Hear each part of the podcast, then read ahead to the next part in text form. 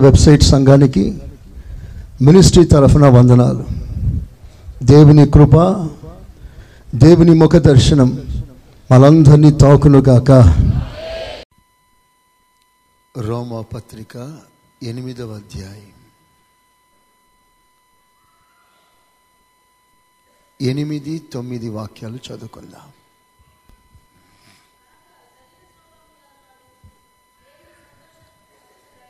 శరీర స్వభావం కలవారు. దేవుని సంతోషపరచనేరరు. దేవుని సంతోషపరచనేరరు. దేవుని ఆత్మ దేవుని ఆత్మ మీలో నివసించిన ఎడల. మీలో నివసించిన ఎడల. మీరు ఆత్మ స్వభావము గలవారే గాని. మీరు ఆత్మ స్వభావం కలవారే కానీ శరీర స్వభావము కలవారు కారు. శరీర స్వభావం కలవారు కాదు. ఎవడైనను క్రీస్తు ఆత్మ లేనివాడైతే వాడు ఆయన వాడు కాడు రోమా పత్రిక ఎనిమిదవ అధ్యాయం. పరిశుద్ధులకు ఒక శుద్ధీకరణ ప్రసాదిస్తున్న ఒక అద్భుతమైన అధ్యాయం. ఈ అధ్యాయం రక్షణ లేని వారికి రాయబడింది కాదు. క్రీస్తు నందున్న వారికి రాయబడిన అధ్యాయం. క్రీస్తు నందున్నవారు అంటే దేవుని ఆత్మ చేత నింపబడిన వారు. సంపూర్ణంగా దేవుని బిడ్డలు. వీరు నిజానికి దేవుని బిడ్డలే అయినా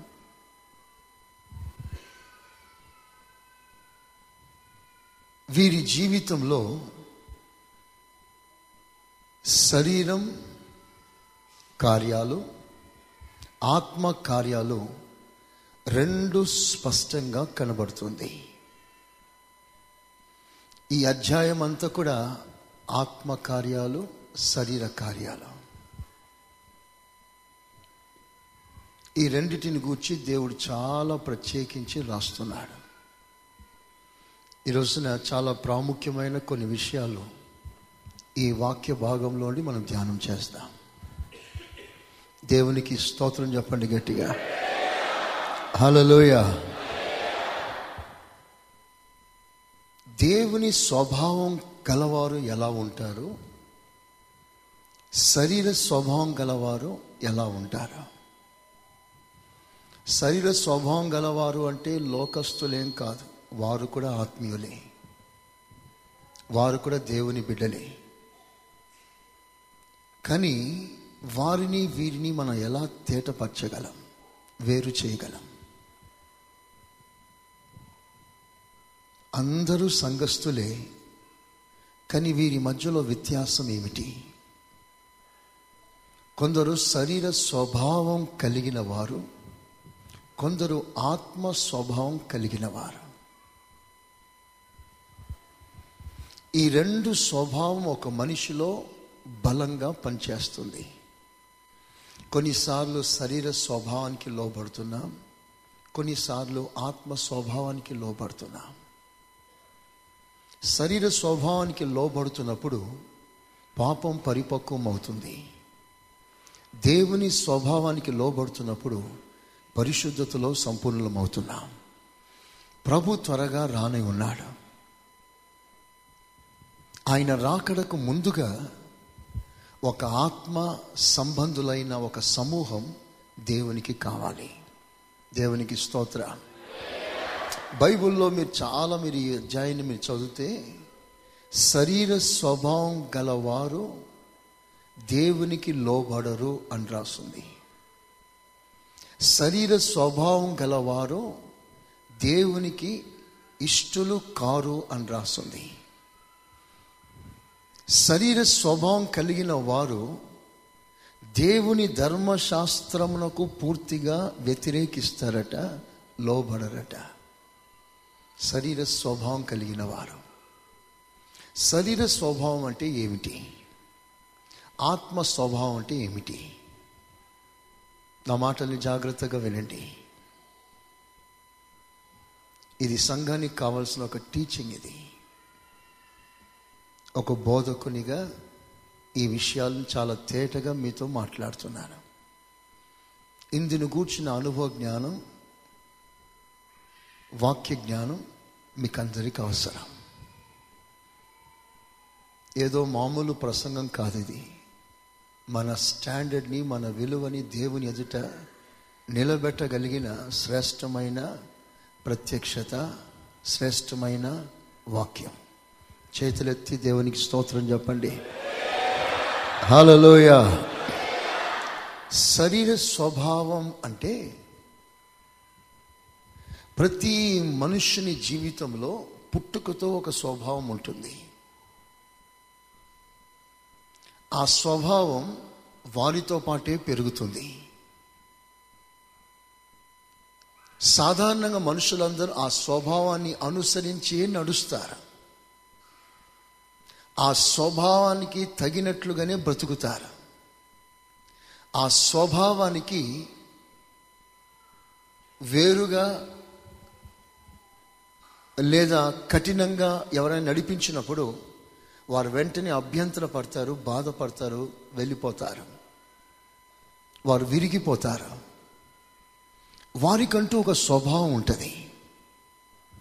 కొన్నిసార్లు అది మూర్ఖత్వము అని తెలిసినా కూడా ఆ స్వభావాన్ని పట్టుకునే ఊగులాడుతుంటారు. ఆ స్వభావానికి వేరుగా బ్రతుకుతే చిన్నతనం అనుకుంటారు.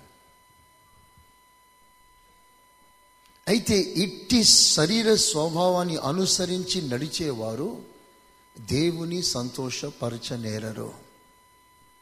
మరి ఎవరు దేవుని సంతోషపరుస్తారంటే ఆత్మ స్వభావం కలిగిన వారం. దేవునికి స్తోత్రం. ఇది పుట్టుకలో మనకు అబ్బలేదు.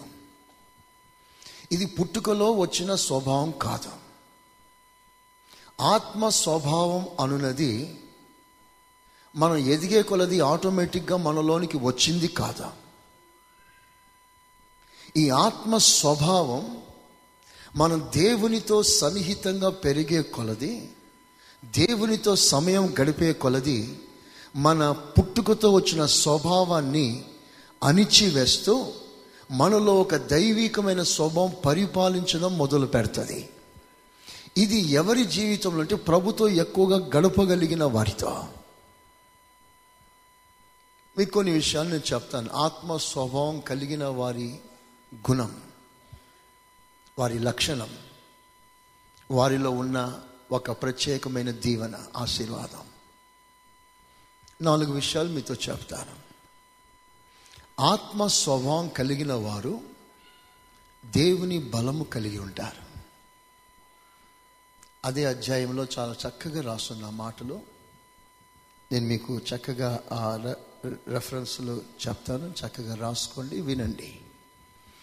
మొదటిగా దేవుని స్వభావం కలిగిన వారు దేవుని బలము కలిగి ఉంటారు. సెకండ్ రెండవది దేవుని స్వభావం కలిగిన వారు దేవుని ఇష్టమై ఉంటారు. దేవుని ఇష్టమును కలిగి ఉంటారు.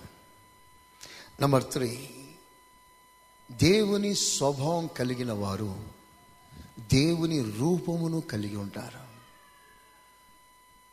నంబర్ ఫోర్ దేవుని స్వభావం కలిగిన వారు దేవుని వారసత్వాన్ని కలిగి ఉంటారు. నాలుగు విషయాలు. చెప్పండి నంబర్ వన్ దేవుని బలం అందరు చెప్పండి గట్టిగా. నంబర్ టూ దేవుని ఇష్టం చెప్పండి. నంబర్ త్రీ దేవుని రూపం గట్టిగా చెప్పండి.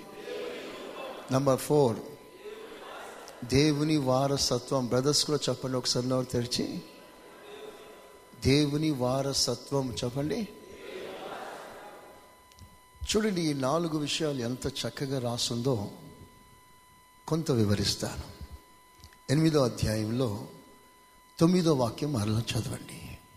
దేవుని ఆత్మ దేవుని ఆత్మ మీలో నివసించి ఉన్న ఎడల. మీలో నివసించిన ఎడల మీరు ఆత్మ స్వభావం గలవారే అంటే వారందరూ ఆత్మ స్వభావం ప్రకారంగా నడుస్తారు.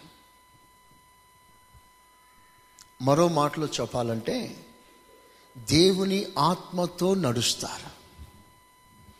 దేవుని ఆత్మ వారికి బోధించే కొలది నడుస్తారు. దేవుని ఆత్మ స్పష్టంగా వారిని నడిపిస్తుంటుంది.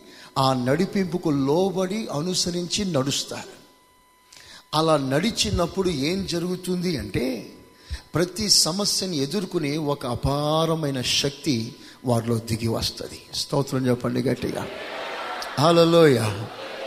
ప్రతి సమస్యని ఎదుర్కోవటానికి బలం బలం వస్తుంది. మీకు ఇంకా స్పష్టంగా నేను చెప్తాను. పద్నాలుగో వాక్యం చదవండి. దేవుని ఆత్మ చేత దేవుని ఆత్మ చేత ఎందరు నడిపింపబడుదురో? ఎందరూ నడిపించబడుదురో? వారందరూ వారందరూ దేవుని కుమారులైందురు కుమారులు అంటే బలవంతులు. చెప్పండి గట్టిగా ఒకసారి. ఎస్ అంటే ఆత్మ స్వభావం కలిగిన వారు ఎవరు అంటే ఆత్మ నడిపింపుకు లోబడిన వారు. వారందరూ ఎలా ఉంటారు అంటే బలవంతులై ఉంటారు. ఆత్మ బలము కలిగి ఉంటారు. మరి ఆత్మ బలము కలిగి ఉన్నప్పుడు పరిస్థితి ఏమిటంటే ప్రతి దానిని ఈజీగా ఎదుర్కోగలరు. ప్రతి సమస్యని ఈజీగా తట్టుకోగలరు. ప్రతి పరిస్థితిని ఈజీగా అధిగమించగలరు. వారు అపజయం పొందరు. పరిస్థితికి భయపడరు. సమస్యకి వెనుకాడరు. భారం అధికమైందని బలహీనమై విడిచిపెట్టి పోరు. వాళ్ళ పరిస్థితి ఎలాగుంటుందంటే బలముగా ఉంటారు. ఆ బలానికి మరో కారణం కూడా నేను చెప్తాను. బైబిల్లో మనకి హానోక్ ఉన్నాడు హానోక్. ఈ హానోకు దేవునితో నడిచాడు అని రాస్తుంది ఎంతకాలం నడిచాడంటే బ్రతికి ఉన్న కాలం నడిచాడు. అలా నడిచేటప్పుడు అతని గూర్చి దేవుడిచ్చిన సాక్ష్యం ఏంటంటే అతడు నాకు ఇష్టుడు అన్నాడు. అలా ఇష్టం పుట్టించే ప్రాయం అతనిలో సంభవించడానికి కారణం ఏంటంటే అతడు దేవునితో నడిచాడు. అలా నడిచినప్పుడు తన జీవితాల్లో అపజయాలు రాలేదా? అందరికి వచ్చిన సమస్యలు అతనికి రాలేదా? అందరికి వచ్చిన శోధన అతనికి రాలేదా? మళ్ళా వచ్చినప్పుడు దేవునికి ఇష్టడు ఎలా మారగలిగాడు? ఆత్మ స్వభావం గలవారు ఆత్మతో నడుస్తారు. అంటే శరీర స్వభావాన్ని అనుసరించరు. వారి శరీర ఉద్రేకాన్ని ఆవేశాన్ని అనుసరించరు. వారి ఎదుట ఒక సమస్య వచ్చినప్పుడు దాన్ని ఆత్మ ద్వారా డీల్ చేస్తారు. వారి మనసులో బాధ కలిగినప్పుడు ఆత్మ ద్వారా దాన్ని డీల్ చేస్తారు. మీకు ఈ విషయం బాగా అర్థం కావాలని నేను చెప్తున్నాను. మీరున్నారు మిమ్మల్ని ఎవరో ఏదో అన్నారు. మీకు బాధ కలిగింది. ఆ బాధను మీరు ఎలా డీల్ చేస్తారు? నీ గుండెకి ఒక దెబ్బ తగిలింది. ఆ దెబ్బ నీకు తగిలినప్పుడు నువ్వు ఎలా ప్రవర్తిస్తావు? నీ రియాక్షన్ ఎలా ఉంటుంది? శరీరాన్ని అనుసరించి నడిచేవారు తమ శరీర స్వభావాన్ని బయట పెడతారు. ఆత్మను అనుసరించి నడిచేవారు ఆత్మ స్వభావాన్ని బయట పెడతారు. స్తోత్రం చెప్తారా? ఇక్కడే ఆత్మీయులు ఎవరో శరీరులు ఎవరో తేటపరుస్తుంది. ఒక మంచి చెట్టు ఎప్పుడు మంచి ఫలాలే ఫలిస్తుంది. అలా మంచి ఫలములు ఫలిస్తున్న వృక్షం విషయంలో దేవుడు ఎప్పుడు అభ్యంతరపరచలేదు. కానీ పనికి మాలిన ఫలాలు ఫలిస్తున్న ఆ వృక్షం విషయంలో దేవుడు ఖండిస్తున్నాడు. యుద్ధానికి వెళ్ళే సమయాల్లో కూడా మంచి ఫలములిచ్చే వృక్షాన్ని పొరపాటున నరకవద్దు అన్నాడు. దాని మాటున వేసుకోవటానికి ఒక దాగు స్థలంగా వేసుకోవటానికి మంచి వృక్షాలు నరకవద్దు పనికి మాలిన వృక్షాలు మాత్రం నరికి ఒక దాగు స్థలంగా ఏర్పరచుకోండి అన్నాడు. ఆఫ్టర్ ఆల్ ఫలమిస్తున్న మామూలు వృక్ష విషయంలోనే దేవుడు అంతగా ఆలోచిస్తే నిజంగా దేవునికి ఫలములు ఇస్తున్న దేవుని బిడల విషయంలో దేవుడు ఎంత ఆలోచిస్తాడు? వారిలో దేవుడు ఎంత తృప్తి పడతాడు? ఒకసారి మీరు ఆలోచన చేయండి. మీరు ఎప్పుడైనా దేవునికి ఫలం ఇచ్చారా? ఈ రోజుల్లో అందరికీ వరాలు కావాలి వరాలు. వరాల కొరకు పరుగులెత్తుతారు. వరం ఉన్న వారి దగ్గరికి పరుగులెత్తుతారు. వరాలు ఎంతవరకు అండి ఈ లోకం వరకే? వరం పరలోకానికి ప్రమోట్ చేయదు. ఫలం ఫలమే మిమ్మల్ని పరలోకానికి తీసుకెళ్తుంది. స్తోత్రం చెప్పండి గట్టిగా. వరము ఇతరుల కొరకు ఫలము నీ కొరకు. నువ్వు ఒక వరం పొందావు. అది ఇతరుల కొరకు నువ్వు వాడబడాలి. కానీ నువ్వు ఫలం పొందితే అది నీకు క్షేమాభివృద్ధి కలుగజేస్తుంది. నీవు ఇతరుకి మేలుకరంగా ఉండుట కంటే మొదట నీవు దేవునికి ఆశీర్వాదకరంగా ఉంటే దేవుడు ఎంతో తృప్తి పడతాడు ఆయన చాలా సంతోషిస్తాడు. నీలో మొదట కావాల్సింది ఫలం. దేవునితో నడిచేవారు వారు ఫలిస్తారు. ఏమిటా ఫలం? సహవాసం. ఏమిటా ఫలం? దేవునికి సంతృప్తి. నీ ఒక గంట సేపు మోకాల మీద ఉంటే ఆ గంట సేపు దేవుడు దిగి వచ్చి నీతో సహవాసం చేస్తే ఆ గంట దేవుడు తృప్తి పొందగలగాలి. నీ ప్రార్థన ద్వారా నీ సహవాసం ద్వారా. కానీ మనం మోకరిస్తే ఎన్నెన్నో ఆలోచనలు మనసులో పెట్టేసుకుంటాం. దాన్నే ఆలోచిస్తుంటాం. పైకి స్తోత్రం స్తోత్రం అంటా ఉంటాం. కదా? నిజం కాదా? మనసులో ఎక్కడో ఆలోచిస్తుంటాం. కానీ నోట్లో శబ్దం మాత్రం స్తోత్రం ఏసయ్య స్తోత్రం ఏదేదో అంటా ఉంటాం. నీ మనసులో రేగుతున్న తలంపులకి నీ ప్రార్థనకి సంబంధమే ఉండదు. దేవుడు తృప్తి పొందుతాడా? నువ్వు ఒక ఫలం ఇవ్వగలిగావా దేవునికి? ఒక ఆత్మ సంబంధమైన సంఘం అంటే విశ్వాసి అంటే అతను ఎలా ఉండాలి? ఎందుని బట్టి దేవుడు తృప్తి పొందుతున్నాడు? ఇదంతా స్పిరిచువల్ స్టాండర్డ్స్ అండి. ఆత్మ విలువలు ఇవి. ఇది మనం తెలుసుకోకుండా పరిగెత్తితే వ్యర్థమే. ఆత్మ స్వభావం కలిగిన వారు ఎలాంటి వారంటే దేవుని చేత స్పష్టంగా నడిపించబడతారు. అలా నడిపింపు అనుభవిస్తున్న వాళ్ళకు ఒక ధైర్యం ఉంటుంది. దేవుడు నన్ను నడిపిస్తున్నాడు. నేను ఎక్కడ రాంగ్ ప్లేస్లోకి వెళ్ళలేను. దేవునికి ఆయాసకరమైన మార్గంలో నేను అడుగు పెట్టలేను ఎందుకంటే దేవుడు నన్ను నడిపిస్తున్నాడు. ఆ మనోధైర్యం వారికి కలదు. ఒక ఇన్సిడెంట్ మీకు చెప్తాను. శరీర స్వభావం ఆత్మ స్వభావం. పేతురు ఒకరోజు ప్రార్థన చేస్తున్న సమయంలో ఒక దర్శనాన్ని చూశాడు. ఆ దర్శనంలో ఒక దుప్పటి పరలోకం నుంచి దిగి వచ్చింది. అందులో చతుష్పాద జంతువులు జీవులు అనేక రకాల అపవిత్రమైన జంతువులు అన్నీ అందులో ఉన్నాయి. అప్పుడు పరలోకం నుంచి ఒక సౌండ్ ఒక వాయిస్ పేతురు లేచి తిను అని. పేతురు అంటాడు అపవిత్రమైన దానిని నేను ఎప్పుడు తినలేదు ప్రభా అంటాడు. దేవుడు అంటున్నాడు పవిత్రపరిచిన దానిని అపవిత్రంగా నువ్వు భావించవద్దు నేను చెప్తున్నాను తిను అంటాడు. ఇతడు నేను తినను అంటాడు. ఇతడు తన శరీరంలో ఉన్న స్వభావాన్ని డీల్ చేస్తున్నాడు. దేవుడు తన ఆత్మ ద్వారా మాట్లాడుతున్నాడు. ఇప్పుడు దేవుని ఆత్మకి లోబడట్లేదు తన శరీరానికి లోబడుతున్నాడు. ద సేమ్ థింగ్ సంఘంలో జరుగుతుంది. ప్రతిసారి దేవుడు మాట్లాడుతూ ఉన్నా నీ స్వభావానికి నువ్వు లోబడతా. నీ స్వభావాన్ని నువ్వు అనుసరిస్తా. ఎంతమంది ఎంత చెప్పినా మనం వినిపించుకోం. మనకి ఏది ఇష్టమో అదే చేస్తాం. సబ్కా సున్నా అప్నా గానా. ఎంతమంది ఎన్ని చెప్పినా అది మనం వినాలి మనం ఏది చేయాలనుకుంటే అదే చేయాలి. నీవు నీ శరీరాన్ని అనుసరించి నడుస్తున్నా. దేవుడు చాలా స్పష్టంగా నీతో మాట్లాడుతున్నాడు. పేతురు ఇది ఒక మనుషుని స్వరం కాదయ్యా. నేను మాట్లాడుతున్నానయ్యా లేచి తిను అంటాడు. నేను తినను ప్రభా తినను. దేవుడు బ్రతిమాలుకుంటున్నాడండి. తినునైనా తినునైనా. సాధారణంగా ఆఫ్టర్ ఆల్ ఒక మనిషిని దగ్గరికి వచ్చి దేవుడు మూడు సార్లు కంటిన్యూగా మాట్లాడాల్సిన అవసరం ఉందా? ఎవరండి మానవుడు? ఆ మనిషితో దేవుడు మూడు సార్లు ప్రత్యేకించి వెంట వెంటనే ఎందుకు మాట్లాడాలి అసలు? ఒక్కసారి మాట్లాడితే వినిపించుకోకపోతే వెళ్ళిపోవాలి దేవుడు.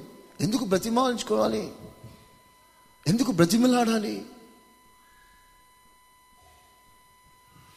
ఉదయకాలం లేచిన తోడని నా చేతులు మీ ఎడల చాపుచూ ఉన్నానని దేవుడు ఇస్రాయల్ పట్ల పలు మార్లు మాట్లాడాడు. వారు తమ స్వభావాన్ని అనుసరించి నడిచారే కానీ దేవుని నడిపింపునకు సేవకులు నడిపింపునకు వారు లోబడలేదు. అరణ్యంలో మరణించారు. శరీరాన్ని అనుసరించి శరీర స్వభావంతో నడిచేవారు మరణమునకు దారితీస్తుంది ఎంత స్పష్టంగా దేవుడు మాట్లాడినా తన స్వభావం అనుసరించే ప్రవర్తిస్తున్నాడు పేతురు. ఎవరండి పేతురు? యేసుతో నడిచిన వాడు. ప్రభుతో మూడున్నర సంవత్సరాలు అన్యోన్యమైన సహవాసం కలిగిన వాడండి పేతురు. అట్టి పేతురు కూడా తన శరీరాన్ని అనుసరించే నడుస్తున్నాడు. సీనియర్ అయినా జూనియర్ అయినా తేడా ఏమీ లేదు. ఒకటే నువ్వు ఎంది దేనిని అనుసరించి నడుస్తున్నావు? తర్వాత దేవుడు ఏం చేశాడో తెలుసా? తాను మాట్లాడినా పేతులు వినిపించుకోకపోతే విడిచిపెట్టి పో అని వెళ్ళిపోక మరలా దేవుడు కొంతమందిని పంపిస్తాడు పేతురింటికి. పేతురింటికి కొంతమంది వస్తారు. వచ్చిన తర్వాత అయ్యా మా మధ్యలో స్వార్థ ప్రకటించడానికి నువ్వు రావాలయ్యా అని ఒక అన్యుడు అడుగుతాడు. ఈ అన్యుడు స్వార్థకి పాత్రుడు కాడు. దేవుని ఇంటి వారే స్వార్థకి పాత్రులు. వీరంతా అన్యజనులు అపవిత్రులుగా మనసులో ముద్ర వేసుకున్నాడు. వారితో మాట్లాడడమే పాపం అనుకున్నాడా? వారి దగ్గరికి వెళ్ళకూడదని డిసైడ్ అయిపోయాడు? వాళ్ళు వచ్చి మా దగ్గరికి రమ్మని కోరుకుంటున్నారా? మరలా వెంటనే ఆత్మదేవుడు మాట్లాడుతున్నాడు? రాత్రి నీకు కలిగిన దర్శన భాగం ఇదే. వారితో వెళ్ళటానికి నువ్వు సందేహించవద్దు అభ్యంతరపరచకూడదు. నువ్వు వెళ్ళు అని దేవుడు మరలా పేతుడితో మాట్లాడాడు. చప్పలు కొట్టు ఒకసారి గట్టిగా. హలోయా అప్పుడు పేతురు ధైర్యంగా వెళ్ళి సువార్త ప్రకటించాడు. అక్కడ అద్భుతమైన కార్యాలు జరిగాయి. స్తోత్ర. అంటే ఒక ఆత్మ నడిపింపు బయలుపరచబడినప్పుడు ఎక్కడలేని ధైర్యం మనకు వస్తుంది. నీ మనసులో దేవుడు తన స్పష్టమైన ప్రత్యక్షతను ఒక నడిపింపు ఇచ్చాడు అనుకోండి మనసులో ఎంత ఉల్లాసం ఉంటుందో తెలుసా? ఎంత సంతోషం ఉంటుందో తెలుసా? మీరు ప్రార్థన చేస్తున్నప్పుడు ఒక చిన్న సౌండ్ వింటే ఆ సౌండ్ ఎన్ని రోజులు మీకు గుర్తుంటుందో తెలుసా? ప్రార్థన చేస్తున్నప్పుడు ఒక చిన్న వెలుగు తక్కువని ప్రకాశించి వెళ్ళిపోయింది అనుకోండి. ఒక్క సెకండ్ కూడా లేదు ఆ వెలుగు. ఆ వెలుగు ప్రకాశించినందుకు మీరు ఎంత ఆనందపడతారు? ఎంత సంతోషిస్తారు? వా నా ప్రార్థన జీవిత విధానమే మారిపోయింది అని ఎంత ఆనందిస్తారు అతిశయిస్తారు? అంతెందుకండి రాత్రి కలలో ప్రభు కనిపించినా ప్రభు మాట కనిపించినా వాక్యం కనిపించినా ఉదయకాలం లేచిన తర్వాత మనకి ఎంత ఆనందం ఉంటుంది ఎంత సంతోషం ఉంటుంది. నడిపింపులో ఆ సంతోషం ఆ బలం దాగి ఉంది. స్తోత్రం చెప్పు గట్టిగా. హలోయ ఆ నడిపింపు లేకయే మనకి ఇంట్రెస్ట్ లేదు. ఆ నడిపింపు అనుభవించకయే ఈ మార్గంలో సంతోషంగా నడవలేకపోతున్నా. ఆత్మ నడిపింపు కలిగిన వారు ఎంత ఎంత స్వనీతి లేకుండా స్వార్థం లేకుండా ఎంత దేవునికి సమర్పణ కలిగి ఉంటారో మరో ఇన్సిడెంట్ మీకు చూపిస్తాను. ఒకరోజు దేవుడు ఫిలిప్ని ఎత్తుకొని కొనిపోయాడట. ఆత్మదేవుడు కొనిపోయాడట. తిన్నగా ఒక మంత్రి ఒక ఫైనాన్స్ మినిస్టర్ ఆర్థిక శాఖ మంత్రి ఓ రథంలో వెళ్తూ ఒక గ్రంథాన్ని చదువుతూ ఉంటే ఆ రథం యొక్క వేగానికి పరిశుద్ధాత్మ దేవుడు అతను తీసుకెళ్ళి రథం ముందు పెట్టేశాడు. రథం వెళ్తా ఉంది ఇతడు పరిగెత్తుతున్నాడు. ఆ పరిగెత్తుతూ అడుగుతున్నాడు నువ్వు చదువుతుంది నీకేమైనా అర్థమైందా? అని ఒకడు చెప్తే కానీ నాకు ఎలా అర్థమవుతుందయ్యా అని అంటాడు. వెంటనే బండి ఆపుతాడు లోపల చేర్చుకుంటాడు. ఆ తర్వాత ఫిలిపు అతనికి స్వార్థ ప్రకటిస్తాడు. ఆయన ప్రకటిస్తుండగానే దారిలోనే ఒక చిన్న చెరువు వస్తుంది. ఆ చెరువు వచ్చిన వెంటనే డ్రైవర్ బండి ఆపు అంటాడు. నువ్వు నాకు వెంటనే బాప్తిజం ఇవ్వాలి అని తను కోరుకుంటాడు. బాప్తిస్మం తీసుకో అని పాస్టర్ గారు చెప్పలేదు. వాక్యం మాత్రం చెప్పాడు. ఆ విన్న అతను నాకు బాప్తిస్మం కావాలి అని ముందుకు వచ్చేసాడు అంటే ఆత్మ నడిపింపులో ఉన్నవాడు మాట్లాడుతున్నప్పుడు ప్రజలు సిద్ధపడతారు. స్తోత్రం చెప్పు గట్టిగా. చెప్పండి గట్టిగా. ఇప్పుడు సిద్ధపడ్డాడు బ్యాప్టిజం కావాలి అన్నాడు బ్యాప్టిజం ఇచ్చాడు. బ్యాప్టిజం ఇచ్చిన తర్వాత పాస్టర్ గారు ఇంకా చెరువులోనే ఉన్నాడు. ఈ మంత్రి అలాగూ పైకెక్కి రోడ్డు మీదకి వెళ్ళి తిరిగి చూసేసరికి అక్కడ ఫిలిప్ లేడు. పాస్టర్ గారికి ఈత వస్తుందా రాదా అని ఆశ్చర్యపడ్డాడేమో. పాస్టర్ గారికి కనిపించట్లేదు ఇంతసేపు కనబడ్డాడు ఇప్పుడు కనబడట్లేదు మునిగిపోయాడా? మునిగిపోయి సహాయం చేయని అరుస్తాడా అని ఎదురు చూస్తున్నాడు. కానీ ఆత్మదేవుడు ఫిలిప్ని పొరపాటున అక్కడ ఉండనివ్వలేదు రెండవ మాట మంత్రితో మాట్లాడనివ్వలేదు. దేవునికి ఒక మంచి స్తోత్రం చెప్పండి. ఇక్కడ ఒక అద్భుతమైన సత్యం మీకు చెప్తాను. వినండి. ఎక్సలెంట్ ట్రూత్ బ్యాప్టిజం ఇచ్చిన తర్వాత మరలా దేవుడు ఫిలిపు మంత్రితో మాట్లాడే అవకాశం దేవుడు ఇవ్వలేదు. మంత్రి పైకి వెళ్ళాడు ఇతడు కొనిపోబడ్డాడు. ఆత్మదేవుడు తీసుకెళ్ళిపోయాడు. నడిపింపు ఎలా ఉంటుందో మీకు చెప్తాను. ఒకవేళ ఆ ఫిలిపు ప్లేస్లో ఇంకెవరైనా పాస్టర్ ఉంటే ఏం చేసేవారో తెలుసా? ఆ మంత్రితో కాంటాక్ట్ పెట్టుకునేవారు.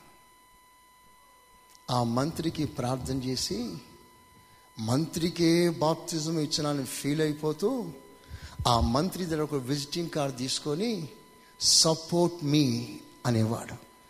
ఒక్క మాట సపోర్ట్ చేయమంటే సపోర్ట్ చేయడా? ఒక్కసారి ఇన్స్టెంట్ మీరు ఆలోచిస్తారా? పాస్టర్ గారు ఒక మినిస్టర్ అండి. ఏ మినిస్టరు? డబ్బు మినిస్టర్. చెప్పండి ఏ మినిస్టరు? విస్తారమైన డబ్బు ఉంది. వాక్యం చెప్పి వాక్యాన్ని విశుద్ధపరిచి బాప్తిజం ఇచ్చిన ఒక ఆత్మీయ తండ్రికి అంత సహాయం చేయలేడు అతడు. కానీ దేవుడు అతనిని ఏమీ అడగనివ్వలేదు. అతనితో ఏ సంబంధం కాంటాక్ట్ పెట్టనివ్వలేదు. వెంటనే దేవుడు తీసుకెళ్ళిపోయాడు. స్తోత్రం చెప్ప గట్టిగా. హలోయ హలోయ అదండి. దేవుని నడిపింపులో ఉన్నవారు ఎవరు అంటే తమ స్వార్థాన్ని తన తమ శరీరం మనసుని అనుసరించి నడవరు. ఒకవేళ శరీరం అనుసరించి నడిచినట్లయితే ఆ పాస్టర్ గారు మంత్రి వెంట పోయేవాడు. తన అవసరతలని తనకు చెప్పుకునేవాడు. అయ్యా ఇలా పలా పలా పలానా పలానా అవసరతలు ఉన్నాయి నాకు సహాయం చేయాలి అంటే వెంటనే లెటర్ పంపించి అన్ని శాంక్షన్ చేసేస్తాడు. అంటే ఆత్మ నడిపింపు కలిగిన వారు దేవుని మీదనే ఆధారపడతారా? స్తోత్ర. అది సరైన నడిపింపు. రిపోర్ట్లు పంపి సపోర్ట్లు తెచ్చుకునే వాళ్ళు నడిపింపులో లేరు. కొంతమంది సపోర్ట్లు కలిగిన వారు మన మధ్యలో వస్తుంటారు అప్పుడప్పుడు. వాస్తవానికి వాళ్ళ సపోర్ట్ ఉన్నట్టు మనకేం తెలియదు. ఉన్న పది మందే ఇక్కడ కూర్చున్న వంద ఫోటోలు తీస్తారండి దేవునికి స్తోత్ర. ఓ ఇటు తీస్తారు అటు తీస్తారు ఫాస్ట్ వెనకెళ్ళి తీస్తారు వంద యాంగిల్లో ఫోటో తీస్తారు. ఎందుకురా బాబు ఇన్ని ఫోటోలు అంటే చూపించుకోవాలి. అడిగి పంపించాలి పైకి. ఆ ఫోటోలు చూసి ఓహో పాస్టర్ గారు అక్కడక్కడ వెళ్తున్నాడు వాడబడుతున్నాడని అక్కడి నుంచి పంపించాలి. నడిపింపు కలిగిన వారు ఎలా ఉన్నారో చూసారా? ఆ దేవుడు స్పష్టంగా వారికి నడిపింపుని ఇస్తున్నాడు. ఆ నడిపింపును అనుసరించినప్పుడు వాళ్ళకి ఎక్కడలేని ధైర్యం ఎక్కడలేని విశ్వాసం ఎక్కడలేని ఆదరణ వారికి కలుగుతుంది. చేతులెత్తి స్తోత్రం చెప్పండి. మీకు ఇంకో ఇన్సిడెంట్ నేను చూపిస్తాను. అపోస్తుల కార్యాలు పదహారవ అధ్యాయం. ఆరో వాక్యం చూడండి పదహారు ఆరు.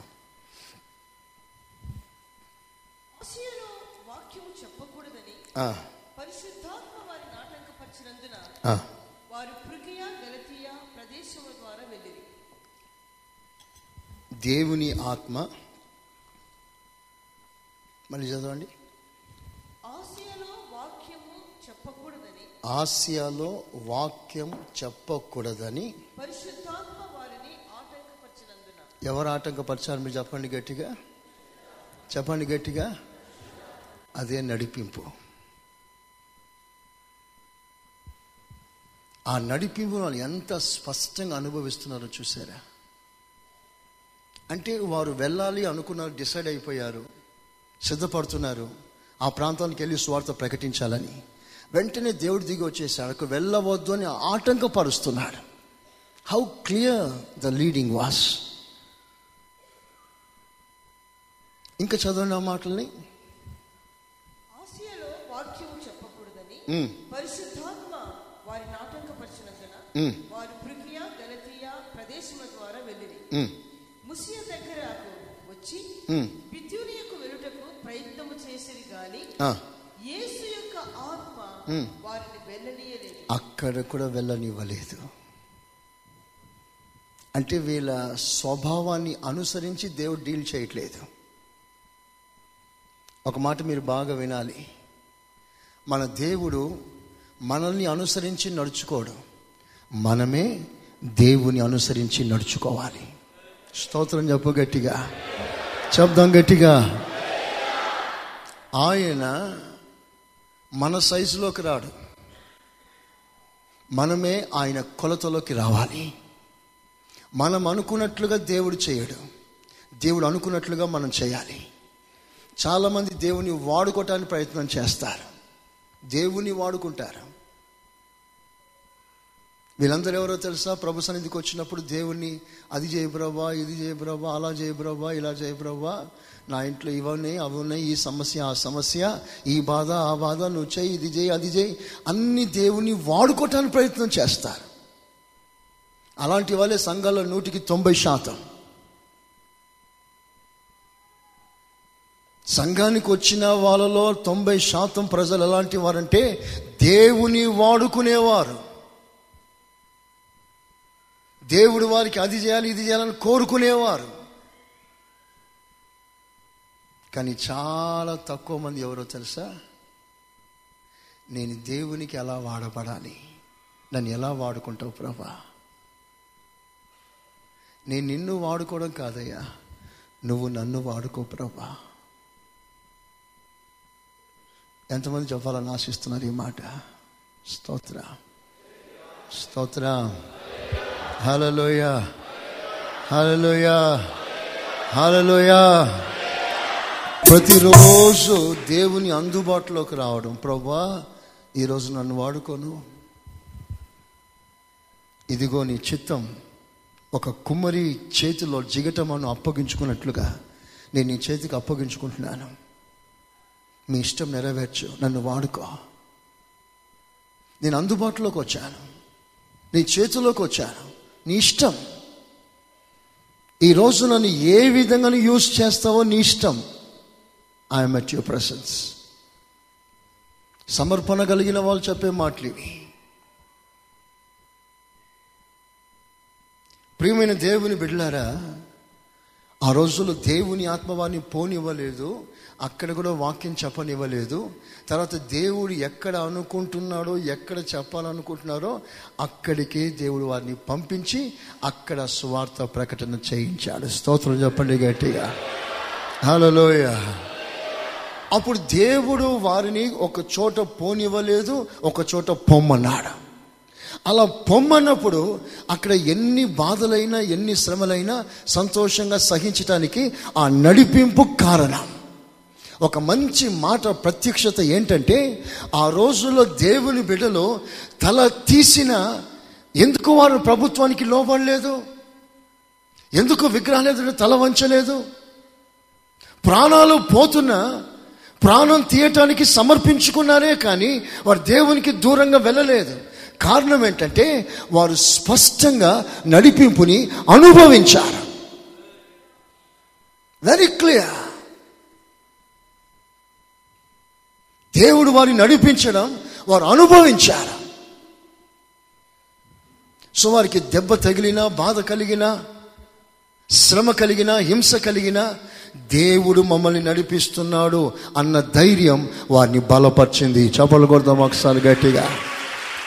హాలలోయ నిజంగా నడిపింపు మనకుంటే నష్టము కలిగినా భయపడం. ధైర్యంగా ఉంటా. ఎందుకంటే నా దేవుడిని నడిపిస్తున్నాడు. ఆయన నడిపించినప్పుడు అది అరణ్యమైన లోయైనా కొండైనా భయంకరమైన పరిస్థితులైనా నన్ను ఆయన దాటించగలడు. ఆ పరిస్థితిని అధిగమించగలడు. ఎందుకంటే నేను ఒంటరిగా నేను వెళ్ళట్లేదు. నాతో నా దేవుడు వస్తున్నాడు. నన్ను దేవుడు నడిపిస్తున్నాడు. ఇది మన బలం. అందుకనే ఆత్మ స్వభావం గల వారు దేవుని బలము కలిగి ఉంటారు. దేవునికి స్తోత్రం చెప్పాలి. చూడండి అదే తొమ్మిదో వాక్యం చూడండి రోమపత్రిక ఎనిమిదవ అధ్యాయం తొమ్మిదో వాక్యం. దేవుని ఆత్మ మీలో ఎడల మీరు ఆత్మ స్వభావం గలవారే. గాని శరీర స్వభావం గలవారు కారు. కారు. ఎవడైనను? ఎవడైనను? క్రీస్తు ఆత్మ లేనివాడైతే. క్రీస్తు ఆత్మ లేని వాడైతే వాడాయన వాడు వాడు ఆయన వాడు కాదు. అందరు తలలు పైకెత్తండి ఒకసారి. అందరు నా వైపు చూడండి. వీలైతే నాతో ఒకసారి చెప్తారా మాట. ఎవడైనాను క్రీస్తు ఆత్మ లేని వాడైతే తాను క్రీస్తు వాడు కాడు. ఎవడైనాను ఆ మాటకు అర్థం ఏంటంటే నో డిఫరెన్స్ ఏ భేదము లేదు ఏ శాఖ లేదు ఏ వ్యత్యాసం లేదు. ఎవరైనా సరే క్రీస్తు ఆత్మ నీలో లేకపోతే నువ్వు దేవుని సొంతం కాదు. ఆ మాటకు అర్థం అది. దేవుని సొంతం కాదు. దేవుని వాడు అంటే దేవుని సొంతం కాదు. కొంచెం డీప్గా మాటలు మీరు ఆలోచన చేయండి. క్రీస్తు ఆత్మ. చెప్పండి గట్టిగా అందరూ. మొదటి వాక్యం మనం ఏం చదివినాం? దేవుని ఆత్మ. చెప్పండి గట్టిగా. దేవుని ఆత్మ ఇది క్రీస్తు ఆత్మ. క్రీస్తు ఆత్మ లేనివాడైతే వాడు దేవునికి సొంతం కాదు. క్రీస్తు ఆత్మ అంటే ఏమనుకుంటున్నారు? పరిశుద్ధాత్మడే నో డౌట్. అయితే ఇక్కడ ప్రత్యేకం క్రీస్తు ఆత్మ ఎందుకు అంటున్నాడంటే క్రీస్తు స్వభావం. ఎవడైనను క్రీస్తు స్వభావం కాని ఎడల రాని ఎడల అనుభవించని ఎడల అతడు దేవునికి సొంతం కాదు. మరి ఎవరు దేవునికి సొంతం అంటే ఆయన స్వభావం కలిగిన వారు. అందుకనే లేఖనం సెలవిస్తుంది మీరందరూ ఈ తాత్పర్యం కలిగి ఉండాలని ఆశిస్తున్నాను. మనమందరం ఎలా మారాలంటున్నాడు పౌలు గారు? సంఘానికి రాస్తున్నప్పుడు క్రీస్తు యేసులకు కలిగిన ఈ మనసు మీరును కలిగి ఉండండి. ఎవరైనా సరే దేవుని స్వభావం క్రీస్తు స్వభావం మనం అనుసరించాలి మనం అనుభవించాలి. అందుకనే మన ఈ ప్రయాసం ఈ ప్రార్థన ఈ కోడికలు. శుద్ధీకరణ కోడికకు కారణం కూడా ఇదే. మన గోల్ ఏంటి? మన టార్గెట్ ఏంటి? క్రీస్తులా మారడం. క్రీస్తులో ఎవరు మారుతారంటే ముందు క్రీస్తు ఆత్మను సంపాదించుకో. క్రీస్తు స్వభావాన్ని సంపాదించుకో. యేసులా మారాలని ఒక టార్గెట్ దాని కొరకు ఒక ప్రసవేదన ఒక బాధ ఒక వైరాగ్యం ఒక మంట మనకు కలగాలి.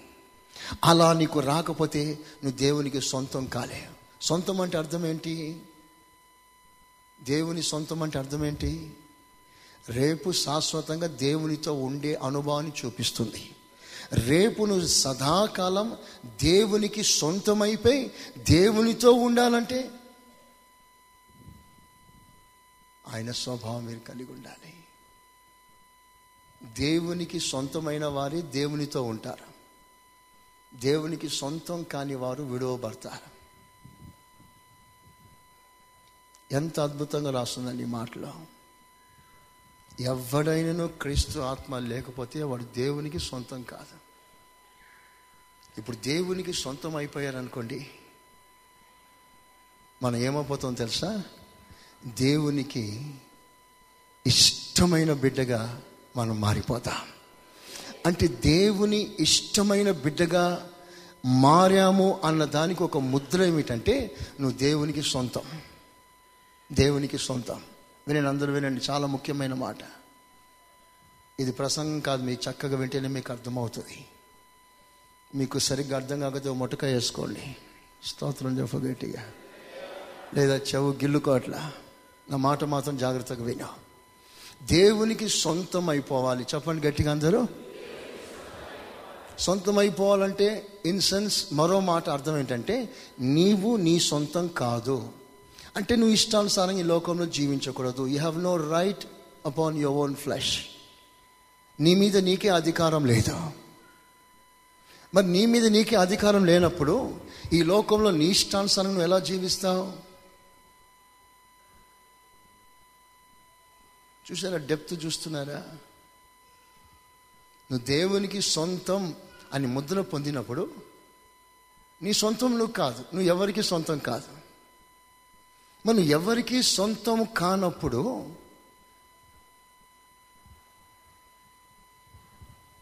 ఈ లోకానికి సొంతం కానప్పుడు నువ్వు లోకాన్ని ఎలా ప్రేమిస్తావు? లోకం చెప్పే మాట నువ్వు ఎలా వింటావు? లోక ఆశలు నీలో ఎందుకు వచ్చాయి? నువ్వు దేవునికి సొంతం కదా? లోకానికి సొంతం కాదు కదా? నువ్వు దేవునికి సొంతం అయినప్పుడు దేవుని ఇష్టంగా నువ్వు మారుతావు. ఈయన నా ప్రియ కుమారుడు అంటాడు దేవుడు. ప్రియ కుమారుడు అన్నప్పుడు మరో మాట ఏంటి? ఈయనందు నేను సంతోషపడుతున్నాను. ఇష్టం. అంటే ఇష్టం ఎప్పుడు వస్తుంది? నువ్వు ఆయనకి సొంతమైనప్పుడా? నువ్వు ఆయన సొంతం. యు ఆర్ గాడ్స్ ప్రాపర్టీ నువ్వు దేవుని సొత్తు. ఈ మాట ఇంకొంచెం డీప్గా నేను తీసుకెళ్తాను. జాగ్రత్తగా వినండి. మీరు మీ సొత్తు కాదు. చెప్పండి గట్టిగా మనం ఏంటి? మీరు మీ సొత్తు కాదు. అంటే మీ మీద మీకు అధికారం లేదు. నీ మీద నీకు అధికారం లేదు. మరి నీ మీద ఎవరికి అధికారం ఉంది? దేవునికి. ఎందుకని? ఆయన నిన్ను కొన్నాడు నిన్ను సొంతం చేసుకున్నాడు. ఇప్పుడు మీరు ఇంటికి వెళ్ళేటప్పుడు మీ పెన్ను మీ బుక్ మీ బైబుల్ తీసుకెళ్తారా? ఇక్కడ పడేసి వెళ్తారా? తీసుకెళ్ళటానికి మీకు హక్కు ఉందా? హక్కు ఉందండి మీకు తీసుకెళ్ళటానికి మీ బైబుల్ కొంచెం వేరే విధంగా అడిగితే డౌట్ వచ్చేస్తుంది మనకి. దేవునికి స్తోత్రం. మైండ్ ఆబ్సెంట్ వేసుకోండి ఒక మొట్టకాయ. మీ పెన్ను మీరు తీసుకెళ్తారా ఇక్కడే పెడతారా అని అడుగుతున్నా నేను. అట్లా చెప్పండి మరి. ఎందుకని తీసుకెళ్తారు? నాది. నీది అనడానికి గుర్తు ఏంటి? నువ్వు కొన్నావు. దేవునికి స్తోత్ర నువ్వు కొన్నావు గనుక నువ్వు దాన్ని రాసుకోగలవు దాన్ని విరవగలవు నువ్వు పడేయగలవు. నీ ఇష్టం. దేవునికి స్తోత్ర ఇప్పుడు దేవుడు నిన్ను కొన్నాడు.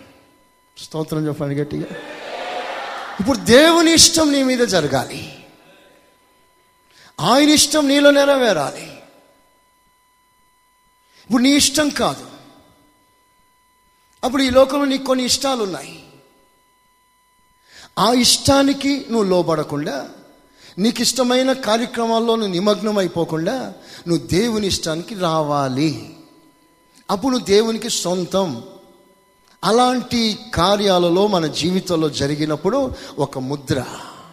ఈయన నా ప్రియ కుమారుడు. ఈయన నా ఈమె నా ప్రియ కుమార్తె.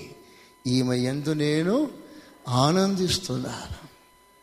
ఒక్కసారి చేతుల పైకెత్తి స్తోత్రం చెప్తారా? హలోయా ఎంత అద్భుతమైన మాట అండి ఇప్పుడు శరీరం ఉంది. లోకం అంటుంది ఈ శరీరాన్ని అలంకరించుకో అంటది. ఈ శరీరాన్ని ఫ్యాషన్గా మార్చుకో అంటది. లోకస్తులు ధరించినట్లుగా నీవు కూడా ఫ్యాషన్గా ధరించుకొని అలంకరించుకో అంటది. అప్పుడు నీ శరీరానికి ఒక అలంకరణ పెడుతున్నా.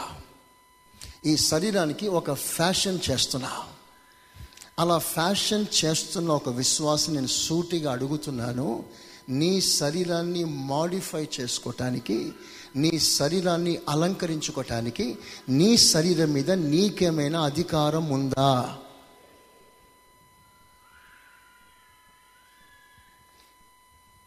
ఈ శరీరం దేవుని ఆలయం. ఈ శరీరం ద్వారా దేవుడు మహిమ పొందాలి. మరి దేవుడే ఈ శరీరం ద్వారా మహిమ పొందాలి అని కాన్సెప్ట్ ఉన్నప్పుడు మనుషులను ఎందుకు మహిమ పొందాలని ఆలోచిస్తా? మనుషులను ఎందుకు మెప్పించాలని ప్రయత్నం చేస్తా? మనుషుల ఎదుట నీ అలంకరణ ఎందుకు వ్యక్తపరచాలని కోరుకుంటా? ఈ శరీరం నీది కాదు ఈ శరీరం నీ సొంతం కాదు ఈ శరీరం మీద నీకు అధికారం లేదు. అలంకరించుకునే అధికారం నీకు ఎవరిచ్చారు ఏసు రక్తం చేత కడగబడ్డావా? ఏసు రక్తం నీ మీదకి వచ్చిందా? నువ్వు దేవుని సొత్తుగా మారావా? అలంకరణ విడిచిపెట్టు. ఇదండి సరైన బోధ. నువ్వు దేవునికి ఇష్టడుగా మారాలంటే నీ శరీరాన్ని నీకు ఇష్టం వచ్చినట్లుగా మలుచుకోవద్దు. అలంకరించుకోవద్దు. నీ దేహముతో దేవుని మాత్రమే నువ్వు మహిమపరచాలి. ఒకసారి చప్పట్లు కొట్టి ప్రభుని మహింపరుస్తా. హలోయ ఎంత అద్భుతమైన మాట. ఈ మాట సరిగ్గా అర్థమైపోతే ఇంకా ఈ శరీరాన్ని దేవునికి సొంతం చేస్తా. అప్పగిస్తా. అందుకే నేను అంటాను ఆత్మ స్వభావం కలిగిన వారు దేవునికి ఇష్టలుగా జీవిస్తారు. స్తోత్రం. వారు దేవుని బలము కలిగి ఉంటారు వారు దేవుని ఇష్టము కలిగి ఉంటారు. నేను మీ ఇంటికి వస్తే మీరేం చేస్తారు? నాకేది ఇష్టమో చేసి పెడతారు. అవునా కాదా? ఎందుకని? పాస్టర్ గారు మా ఇంట్లో సంతోషించాలి. నన్ను సంతోషపెట్టని మీరు ఏమైనా చేస్తారు? మీ టార్గెట్ ఏంటి? మీ ఇంటికి నేను వచ్చినప్పుడు నేను ఆనందించాలి. నేను సాటిస్ఫై అవ్వాలి. మిమ్మల్ని బట్టి నేను సంతోషించాలి. దాని కొరకు మీరు ఏమైనా చేస్తారు? దేవుని ఇష్టం మనలో ఉంది అంటే అర్థం ఏంటంటే దేవుడు మన దగ్గరికి వచ్చినప్పుడు మనం ఆయన్ని సంతోషపరచాలి. మనం ఆయనకి ఇష్టముగా జీవించాలి. దేవునికి మంచి స్తోత్రం చెప్పండి గట్టిగా. చెప్పండి గట్టిగా. హలోయా దేవుని సంతోషం. ఈ మాట ఇంకొంచెం లోతులకు తీసుకెళ్తాను. రోమపత్రిక తీయండి అందరం రోమపత్రిక ఆరవ అధ్యాయం నాలుగో వాక్యం. కాబట్టి తండ్రి మహిమ వలన. క్రీస్తు మృతులలో నుండి ఎలాగూ లేపబడినో? లేపబడినో? అలాగే అలాగే. మనమును నూతన జీవము పొందిన వారమై నడుచుకున్నట్లు. నడుచుకొనున్నట్లు మనము బాప్తిస్మము వలన ఆ, మరణములో పాలు పొందుటకై ఆ, ఆయనతో కూడా పాతి పెట్టబడుతుంది ఆయనతో కూడా పాతి పెట్టబడితిమి. మరియు ఆయన మరణము యొక్క సాదృశ్యమందు ఉమ్, ఆయనతో ఐక్యము గల వారమైన ఎడల ఉమ్. ఆయన పునరుత్థానం యొక్క సాదృశ్యమందును ఆయనతో ఐక్యము గల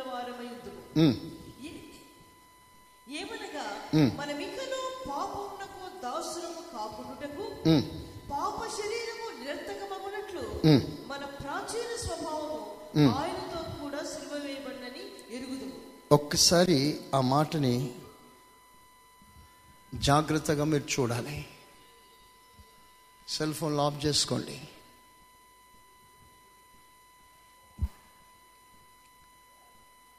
చాలా ఒక అద్భుతమైన ఒక మర్మం ఒక అద్భుతమైన ప్రత్యక్షత ఈ సమయంలో మీకు చూపిస్తాను. మీకు అర్థం అవ్వాలి. క్రీస్తుతో కూడా సిలువ వేయబడిన అనుభవం ఒకసారి ఆ మాట అందరు గట్టిగా చెప్పండి. ఇప్పుడు మిమ్మల్ని ఒక మాట అడుగుతున్నాను. క్రీస్తు ఎప్పుడు సిలువ వేయబడ్డాడు? రెండు వేల సంవత్సరాల క్రితం. సెల్ ఫోన్ ఆఫ్ చేయండి. మీకు ఆఫ్ చేయడం రాకపోతే ఇంకెవరికైనా ఇవ్వండి ఆఫ్ చేస్తారు. ఓకే అందరు నా వైపు చూడండి. క్రీస్తు ఎప్పుడు సిలువ వేయబడ్డాడు? మాట్లాడండి. రెండు వేల సంవత్సరాల క్రితం. ఓకే? ఇప్పుడు మిమ్మల్ని కూర్చి రాస్తున్నప్పుడు మనం ఈ కాలంలో ఉన్నాం ఇప్పుడు రెండు వేల పదమూడో సంవత్సరంలో ఉన్నాం. ఇప్పుడు యేసు ప్రభు సిలువ వేయబడిన కాలానికి మన కాలానికి ఎంత తేడా ఉంది? రెండు వేల పదమూడు సంవత్సరాలు. ఇంకా పైపెచ్చాయి. ఒక్కసారి మీరు ఆలోచన చేయండి కొంచెం డీప్గా తీసుకెళ్తారా? రెండు వేల పదమూడు సంవత్సరాల క్రితం ప్రభు సిలువ వేయబడితే ఎప్పుడో గతించిపోయిన అనుభవాన్ని మనం ముందు పెట్టి మీరు క్రీస్తుతో సిలువ వేయబడి ఉన్నారు అని లేఖనం సెలవిస్తుంది. మనం ఇప్పుడు పుట్టాము ప్రభు ఎప్పుడో సిలువ వేయబడ్డాడు ఎప్పుడో సిలువ వేయబడిన ఆ అనుభవాన్ని ఇప్పుడు మనం యేసుతో సిలువ వేయబడినట్లుగా ఎలా భావించగలం మనం? ఇప్పుడు మనం చదివిన వాక్య భాగంలో క్రీస్తుతో కూడా మరణించమని క్రీస్తుతో కూడా పాతిపెట్టబడ్డమని క్రీస్తుతో కూడా లేపబడ్డామని క్రీస్తుతో కూడా సిలువ వేయబడ్డామని చాలా స్పష్టంగా రాస్తుంది. ఆయనకి మనకి చాలా వ్యవధి ఉందే. మరి ఎలా క్రీస్తుతో ఎలా సంబంధించింది? క్రీస్తుతో అనే మాట ఎలా కరెక్ట్ అవుతుంది? బాగా ఆలోచన చేయండి. మీకు అర్థమైనట్లుగా నేను చెప్తాను. మన ప్రభు నిత్యంలో ఉన్నప్పుడు ఇక ప్రపంచం ఏమి నిర్మించనప్పుడు భూమి పుట్టక మునుపు ఈ భూమి మీద మనుషులు ఏ మనుషులు లేనప్పుడు ఆదాము కూడా పుట్టనప్పుడు దేవుడు మనలను క్రీస్తులో చూశాడు. స్తోత్రం చెప్పండి గట్టిగా. హలోయ ఎవరినైతే ప్రభు చూశాడో ఒక ప్రణాళిక వారి పట్ల దేవుడు కలిగి ఉన్నాడు. వారు ఎలాంటి వారై ఉండాలి అంటే క్రీస్తుతో మరణించిన వారై సిలువ వేయబడిన వారై సమాధి చేయబడిన వారై క్రీస్తుతో లేపబడిన వారై ఉండాలి. ఇప్పుడు మనల్ని దేవుడు ఎక్కడ చూశాడు? నిత్యంలో. క్రీస్తులో చూశాడు. ఒకసారి గట్టిగా చెప్పండి ఎక్కడ చూశాడు మనల్ని? క్రీస్తులో. చెప్పండి గట్టిగా మాట. ఆ క్రీస్తే ఈ లోకానికి వచ్చినప్పుడు కూడా మనం క్రీస్తుల్లో ఉన్నాం. ఆయన శిలువ వేయబడినప్పుడు మనం క్రీస్తులో ఉన్నాం. ఆయన సమాధి చేయబడ్డప్పుడు మనం క్రీస్తులో ఉన్నాం. ఆయన లేచినప్పుడు మనం క్రీస్తులో ఉన్నాం. క్రీస్తులో ఉన్న ఆ ఆధ్యాత్మికమైన అనుభవాన్ని అక్షరాలుగా నెరవేర్చటానికే ఒక పుట్టుక దేవుడు మనకి లోకంలో ఇచ్చాడు. ఒక మంచి స్తోత్రం చెప్పండి గట్టిగా. చెప్పండి గట్టిగా. హలోయా అంటే దేవుడు ఏది మన పట్ల సంకల్పించి రాశాడో క్రీస్తులో మనల్ని ఎలా చూశాడో అలాగూ జరుగునట్లుగా ఒక శరీరం దేవుడు మనకిచ్చాడు. ఈ శరీరంలో ఇప్పుడు ఈ అనుభవాలు మనకు రావాలి. ఆమెన్. ఇప్పుడు నిజంగా నువ్వు దేవుని ప్రణాళికలో ఉన్నట్లు ఎలా గుర్తు అంటే నువ్వు సెలవు వేయబడి ఉండాలి ఇప్పుడు. క్రీస్తుతో సెలవు వేయబడిన వాడవైతే క్రీస్తుతో నువ్వు మరణించిన వాడవైతే నువ్వు ఆదిమ సంకల్పంలో ఉన్నట్లు. నువ్వు ఈ లోకంలో విస్తారంగా ఇష్టం తిరిగే వాడివైతే ఆయన సిలువతో నీకు సంబంధం లేని వాడవైతే నువ్వు ఎంత మాటలు విన్నా నీకు సంబంధం లేదు. నువ్వు ఆ ప్రణాళికలో ఉండాలంటే ఆ గ్రంథపు చుట్టలో నీ పేరు రాయబడిన నీ పేరు నీకు సార్థకం అవ్వాలంటే నీలో జరగవలసిన ప్రక్రియ ఏమిటి? ఆయన ఏది తలంచాడో అది ఇప్పుడు నీ జీవితంలో జరగాలి. క్రీస్తులో నేను చూశాడే. క్రీస్తులో చూసిన అనుభూతి ఇప్పుడు నీలో నెరవేర్చబడాలి.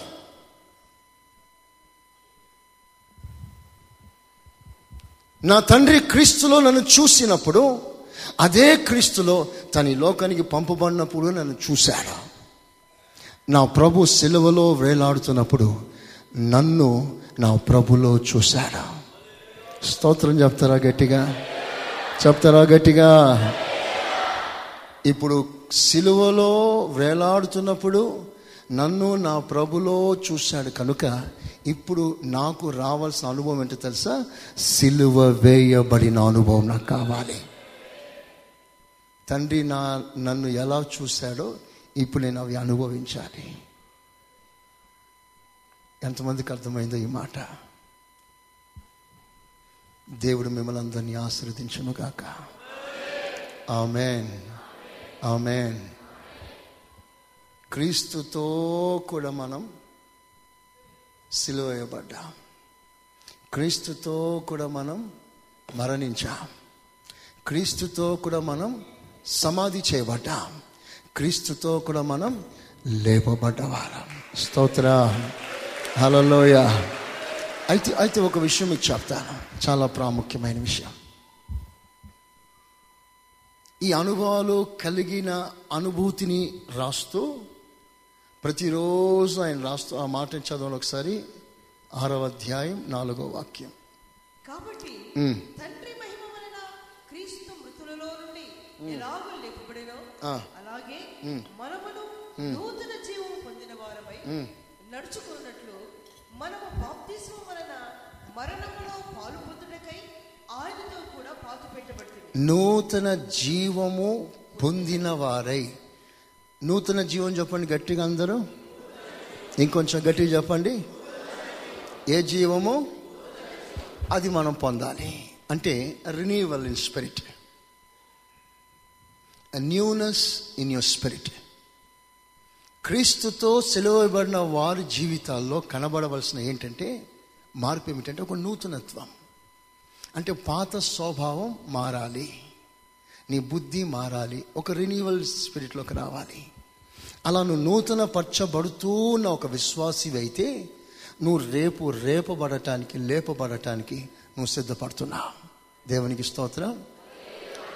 నీకు నూతనత్వం లేదనుకో నీ హృదయం కఠినమైపోయిందనుకో నువ్వు పాత మనిషిగానే ఎప్పుడు పాత మనిషిగానే ఉన్నావనుకో ఎప్పుడు అదే బాధ ఎప్పుడు అదే కోపం ఎప్పుడు అదే ద్వేషం ఎప్పుడు అదే పగ ఎప్పుడు అదే ఈర్ష్య ఒక నూతనత్వం నీలో రాకపోతే రేపు క్రీస్తు లేపబడినప్పుడు నువ్వు లేపబడలే నీ భక్తి వ్యర్థం. నువ్వు దేవునికి ఇచ్చిన కానుక వ్యర్థం. We need a newness in your life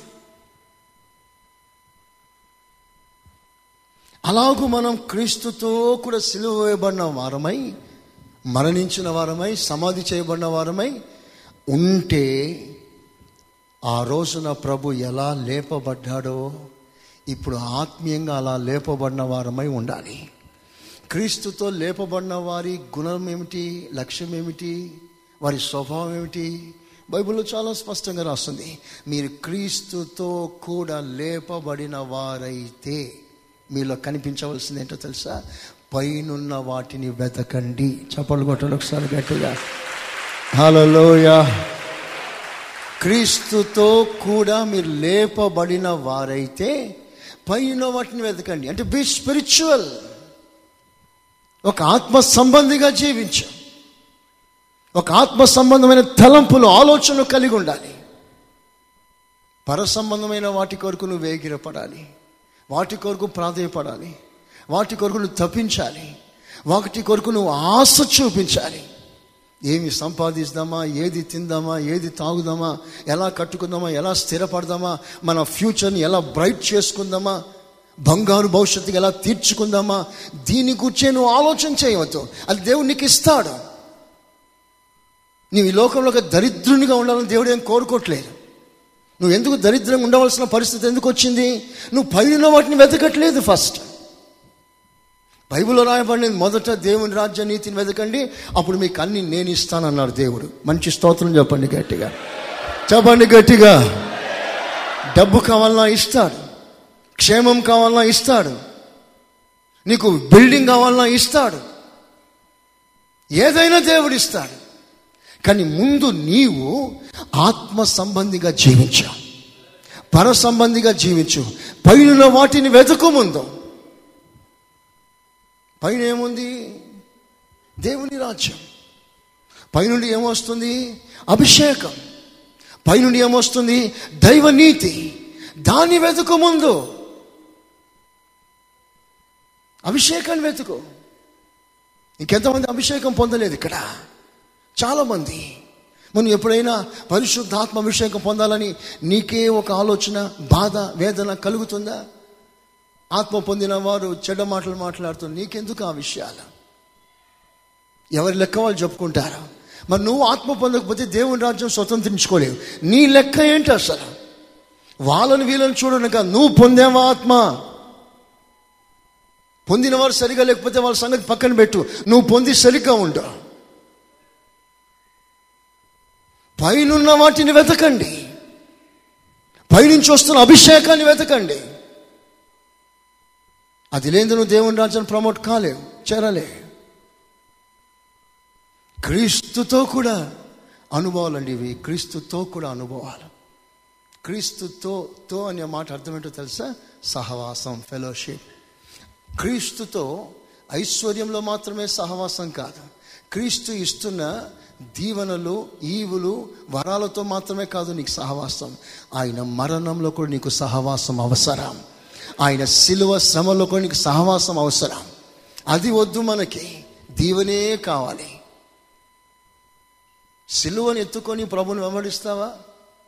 నాకు పార్ట్నర్షిప్ కావాలి సిలువలో నాకు పార్ట్నర్షిప్ కావాలని ఎప్పుడైనా ప్రభు దగ్గర సిలువను కోరుకున్నావా?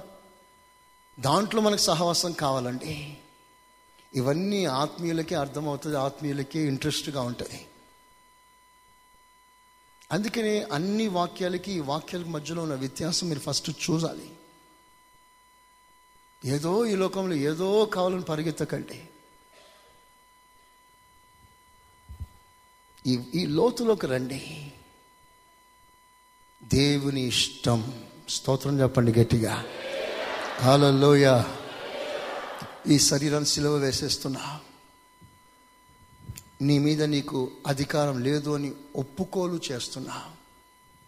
అప్పుడు నీ శరీరం అడిగినట్లు నువ్వు చేయకుండా దేవుడు అడిగినట్లుగానే నువ్వు చేయటానికి తీర్మానం చేసుకుంటా.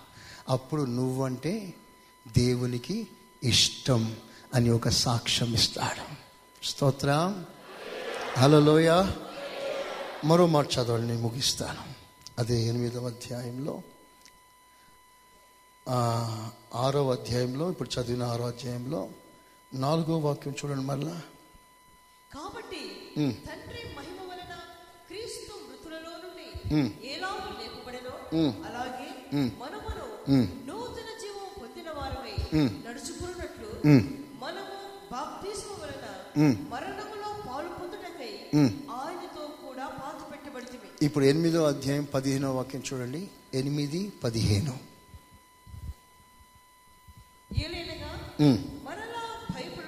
మరలా భయపడుటకు మీరు దాస్యపు ఆత్మ పొందలేదు. కానీ గాని దత్తపుత్రాత్మను పొందితిరి. ఆ ఆత్మ ఆ ఆత్మ కలిగిన వారమై మనము అబ్బా తండ్రి అని మొరపెట్టుచున్నాం. ఎవరు మొరపెడుతున్నారు? దత్తపుత్ర ఆత్మ. చెప్పండి గట్టిగా. పరిశుద్ధాత్మ. దేవుని ఆత్మ క్రీస్తు ఆత్మ పరిశుద్ధాత్మ.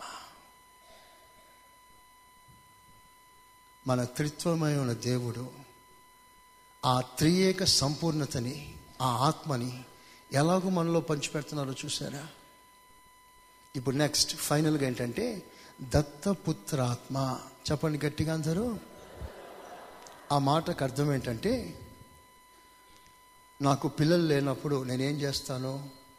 ఒక బిడ్డని దత్తకు తీసుకుంటాను. అడాప్షన్ అంటారు. దత్తకు తీసుకున్న తర్వాత ఆ బిడ్డ నా బిడ్డగా మారిపోతాడు. తర్వాత ఆ బిడ్డ వారసత్వపు వయసు వచ్చిన తర్వాత నా ఆస్తి అంతా వాడికే చెందుతుంది. వాడు నాకు పుట్టినవాడు కాకపోయినా వాడిని నేను పెంచిన అడాప్ట్ చేసుకున్న దత్తకు తీసుకున్న నా సకల వారసత్వం వాడికి వచ్చేస్తుంది. మనం వాస్తవానికి దేవుని పిల్లలమే అయినా సాతానికి పిల్లలుగా మనం మారిపోయాం. ఇప్పుడు దేవుడు ఏం చేశాడు? సాతాను చేతిలోంచి మనం తీసేసుకున్నాడు. తను దత్తకు తీసుకున్నాడు. అలా దత్తకు తీసుకున్న తర్వాత మనమందరం ఏమైపోయామంటే దేవుని పిల్లలం అయిపోయాం కుమారులం అయిపోయాం ఇప్పుడు ఈ కుమారులు దత్తకు తీయబడిన ఈ కుమారులు దేవుని ఆత్మ కలిగిన వారై ఇప్పుడు ఏమని మొరపెడుతున్నారు? అబ్బా తండ్రి డాడీ నానా అని ఏడుస్తున్నారు. ఎందుకు ఈ ఏడుపు? ఎందుకండి బాధ? ఎందుకు కడుపును చింపుకొని పేగుల్ని బాధ పెట్టించి నానా డాడీ అని ఎందుకు అరవాలి మనం? అదే అధ్యాయంలో కింద రాసి ఉంటుంది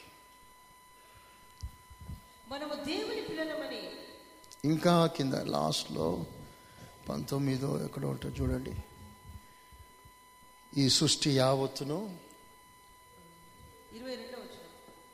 ఇరవై. సృష్టి యావత్తు. ఇది వరకు ఏకగ్రీయముగా మూలుగుచు. ప్రసవ వేదన పడుచున్నదని ఎరుగుదుము. ప్రసవ వేదన పడుచున్నదని ఎరుగుదుము. అంతేకాదు. ఆత్మ యొక్క ప్రథమ ఫలము నొందిన మనము కూడా దత్తపుత్రత్వము కొరకు. అనగా అదే నేను దేవుని రూపం అన్నాను. దేవుని రూపం. దేవుని స్వభావం గల వారికి దేవుడు ఇస్తున్న అద్భుతమైన దీవెన ఏంటో తెలుసా? దేవుని రూపం. మరి చదువు నా మాటని. ఆత్మ యొక్క ప్రథమ ఫలం నొందిన మనము కూడా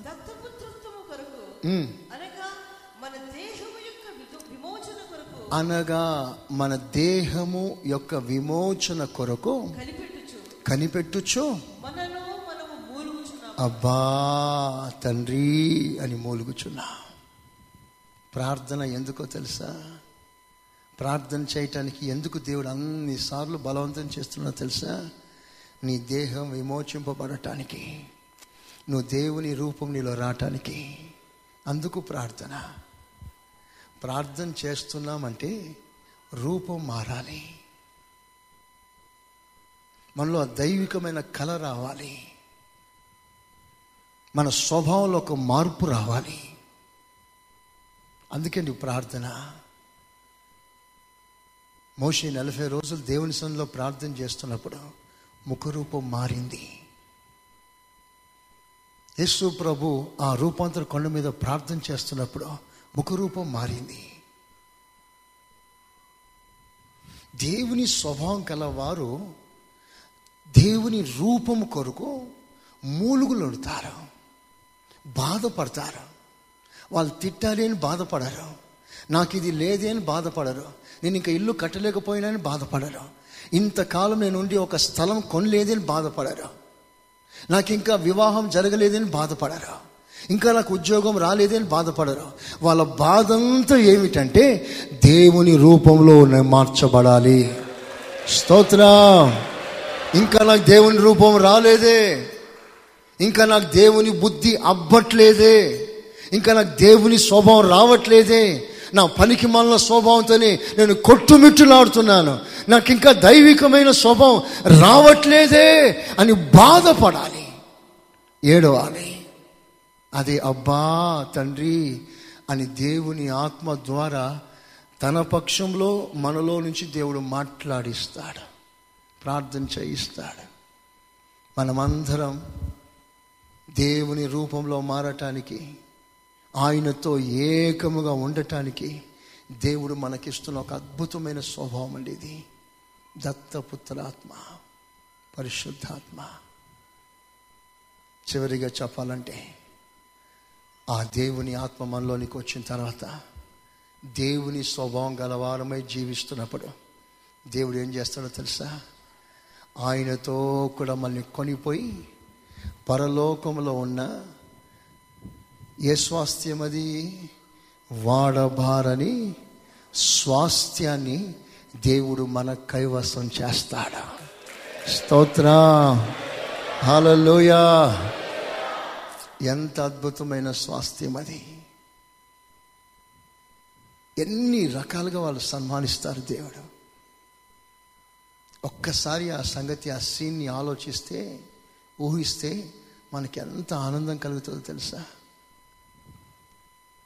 ఒక స్టేజ్ మీద ఒక మంత్రియో ఒక ఎమ్మెల్యేయో మనకు ఒక దుప్పటి కప్పాడు అనుకోండి. ఇక మన ఆనందానికి అద్దు ఉంటుందా? ఆ ఫోటోల్ని ఫ్రేములు కట్టుకొని ఎంత చక్కగా పెట్టుకుంటాం? చంద్రబాబుతో ఫోటో దిగామనుకోండి. ఆ ఫోటో ఎన్ని కాపీలు తీసి పెట్టుకుంటాం?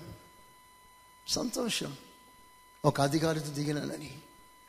పరలోకంలో దేవుడు మనకి సన్మాన సభ ఏర్పాటు చేస్తాడు అసలు మామూలు సన్మానం కాదు అది. మామూలు రేంజ్లో జరగదు. కోట్ల కొలది దేవదూతలు సముద్రాలను చీల్చి బండలను చీల్చి నదులను చీల్చి కని విని ఎరగని మహామహా అద్భుతాలు చేసిన పరిశుద్ధులందరి ఎదుట నీకు దేవుడు కిరీటాన్ని పెడతాడు. స్తోత్రా. హలోయా నీకు ఒక అద్భుతమైన స్వాస్థ్యం ఇస్తాడు. ఆ దేవుడే తన చేతుల మీద నీ నెత్తిన కిరీటం పెట్టిన దినమున ఎంత ఆనందం అండది. స్తోత్ర. హల్లెలూయా. వారసత్వం. స్వాస్థ్యం. మనమంతా దేవునికి వారసులమైపోతాం. దేవుని ఇంటి వారం అయిపోతాం. రిలేషన్. అబ్బా తండ్రి అని పిలుస్తున్నామే. ఆ పిలుపులో దేవుడు ఏమని మనకి పాఠం నేర్పిస్తున్నాడంటే తండ్రి కుమారుల మధ్యలో ఒక సంబంధం. అంటే నువ్వు ఒక ఇంటి వారిగా మారిపోతా. దేవునితో నువ్వు ఇంటి వానిగా ఆ వారసత్వపు లైన్లోకి వచ్చేస్తా. ఇది ఆత్మ స్వభావం కలిగిన మనుషుడు శరీర స్వభావం అనుకో నీ ఇష్టానుసారంగా ఈ లోకంలో జీవిస్తా. ఎవరి మాట వినిపించుకో. నువ్వు పట్టిన కుందేలకి మూడే కాలు. ప్రపంచమంతా నాలుగు చెప్పినా వినవు. నాకు అనవసరం అండి దానికి నాలుగు కాళ్ళు ఉన్నా నేను మూడే నమ్ముతాను. ఎందుకంటే నేను అలా అనుకుంటున్నాను. అది జరగాలంతే. నీ మొండి మార్చుకో. స్తోత్ర. ఆ మొండి స్వభావం మార్చుకొని దేవుని నడిపింపులోకి రా. అప్పుడు దేవుడు నిన్ను ఈ నాలుగు అనుభవాలతో నింపుతాడు. దేవుడు అలాగ నిన్ను దీవించును గాక. అందరు చప్పట్లు కొట్టి దేవుని మహింపరుస్తాం. హలోయా ఆమె అందరూ ఒకసారి మోకరించండి. మన ప్రభు యేసు క్రీస్తు కృప తండ్రి అయిన దేవుని ప్రేమ పరిశుద్ధాత్మ సహవాసం. మనకును సకల పరిశుద్ధులకును సదాకాలం తోడై ఉండునుగాక. ఆమెన్. ఆమెన్. మీరు వినుచున్న ఈ పాస్టర్ సురేష్ గారి ప్రసంగాల క్యాసెట్? అదేవిధంగా మీకేమైనా ప్రార్థనావసరతలు ఉన్న ఎడల సంప్రదించండి. మా చిరునామా. Pastor Suresh glorious ministries FCI Ramagundam మా cell numbers nine five zero double two double two triple one మరియు double seven zero two double nine double one double eight.